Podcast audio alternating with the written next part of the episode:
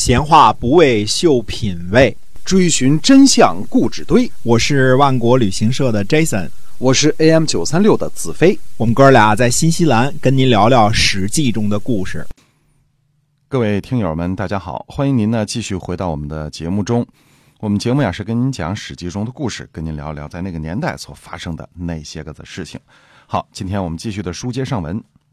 是，呃，公元前五百三十年的春天呢，齐国还是把齐简公呢送回去了燕国，安顿在了唐。因为齐国呢人多势众，呃，三月份的时候呢，郑简公卒，郑定公继位。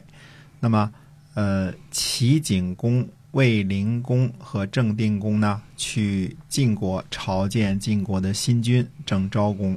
鲁昭公呢也去晋国，但是到了黄河呢就折返了。鲁国人取耿这件事情啊，被举国人投诉到了晋国那里。嗯，晋国呢因为这个晋平公的丧事啊，没有出手讨伐鲁国，所以呢就辞谢鲁昭公前来到黄河那儿呢，就给他拦住了，嗯，别来朝见新君了。那么鲁国呢，只有派这个公子印前往晋国，呃。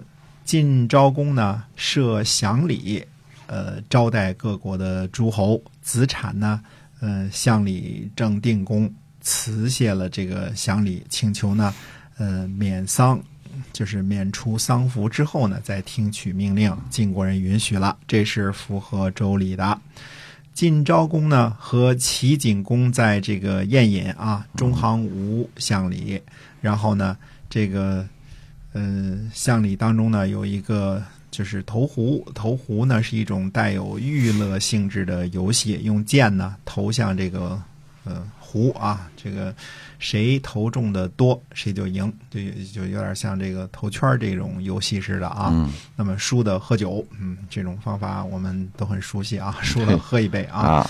投壶之前呢，还有类似这个类似像行酒令之类的这个东西啊。嗯。那么，呃，就大约这么这么比方啊，这说的不是特别的确切啊。晋昭公呢，呃，首先投，那么中行无呢，就类似说酒令说，呃，酒多的像淮水，肉多的像山丘。如果寡君投中了，那就是带领诸侯的领袖。嗯，果然就投中了。嗯，齐景公呢就举起剑来，就说呢：“说酒多的像渑池的水，肉多的像山陵。寡人呢投中了，代替国君而兴。结果呢也投中了。这个释文伯呢就责备中行无说：说您这。”酒令啊，说错了。我国本来就是诸侯的统帅了，还投壶干嘛呀？对吧？投不投中，我们也是领袖啊。呃，齐景公呢，看不起我们国君，回国之后呢，他就不会再来了。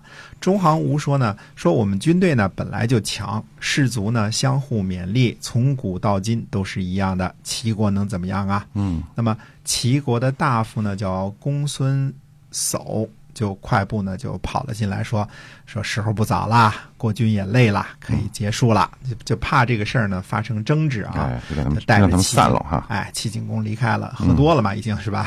多喝了几杯了。那么公孙叟呢，就是就是怕为了这个这个饭后娱乐的事儿，搞得大家都不愉快，就给解散了。哎。那么，其实这个释文博说的呢是对的，中行无这个酒令呢，确实是说的不太恰当。本来板上钉钉的事儿，你为什么还要这个时候说出来，当做一种祝愿呢？这就不该说，对吧？那么，呃，晋昭公投中了也好，投不中也好，那那如果投不中，难道还不当盟主了不成？对吧？但是，真正有点喝多了的是齐景公。什么代替盟主而兴这种话呀，就是肚子里想一千遍也不能当众说出来，说出来就 low 了，对吧？有百害而无一利，毕竟齐国是小国嘛，相比于晋国来说，对吧？那么晋国的这个中行吴啊，这个假装啊，带着军队呢去会合齐军，嗯，从鲜于借道，结果呢进入了肥国的都城西阳，那么。秋天八月初十呢，晋国灭了肥国，呃，把这个肥国的国君绵镐带回了晋国。嗯，这个过去呢，我们这个很少讲这一部分啊。但是这个鲜鱼啊，它是敌人的一支，呃，应该是太行山路的这个原居民，就是北方的这个少数民族。对的，嗯他他的祖先呢，他他应该是这个呃白狄的这个一支啊。那么很早就从陕北呢这个呃移居到这个太行太行山路啊，嗯因为是夷狄之国呢，呃文化不发达，史书上的记载也不多。呃，太行山山区，呃今天的以及今天的这个河北的保定、石家庄一带是他们主要的这个领土范围啊。那么，呃，我们过几集的时候再仔细讲一讲这个敌人这个事儿啊。嗯那么只只是暂时来说呢，随着这个春秋时期啊，这个中原诸侯的强盛啊，敌人已经不能像齐桓公那时候那样称霸黄河以北了。呃，曾经记得把邢国和魏国都揍趴下了啊，那那那种那种日子呢，估计是一去不复返了。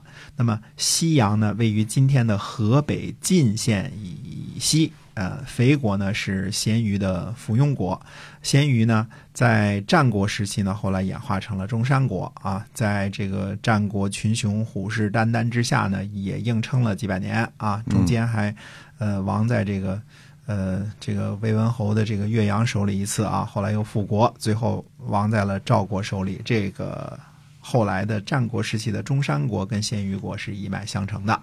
哎，那么呃，今天这个故事呢，先讲到这儿。呃，接下来呢，我们要看看回去看看鲁国的事情。哎，是的，今天我们史记中的故事啊，先跟您分享到这儿，感谢您的收听，我们下次再会。再会。